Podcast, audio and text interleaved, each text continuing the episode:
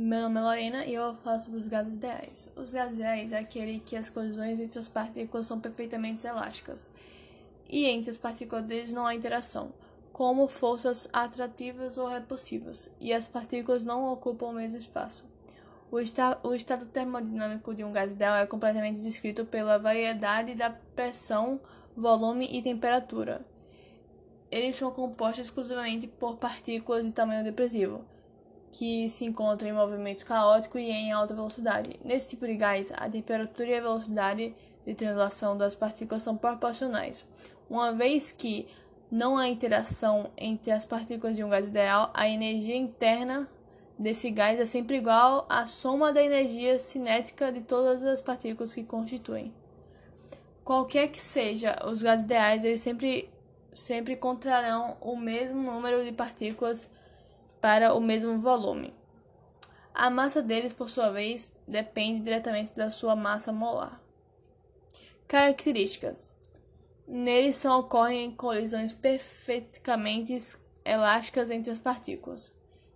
É, eles também não exigem interações entre as partículas.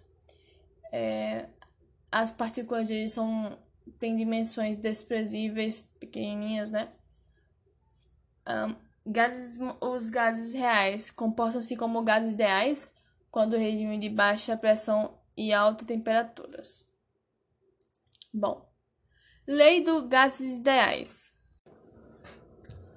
Surgimento de três leis empíricas usadas para explicar o comportamento dos gases ideais em regime da, te da temperatura, pressão e volumes constantes, especificamente.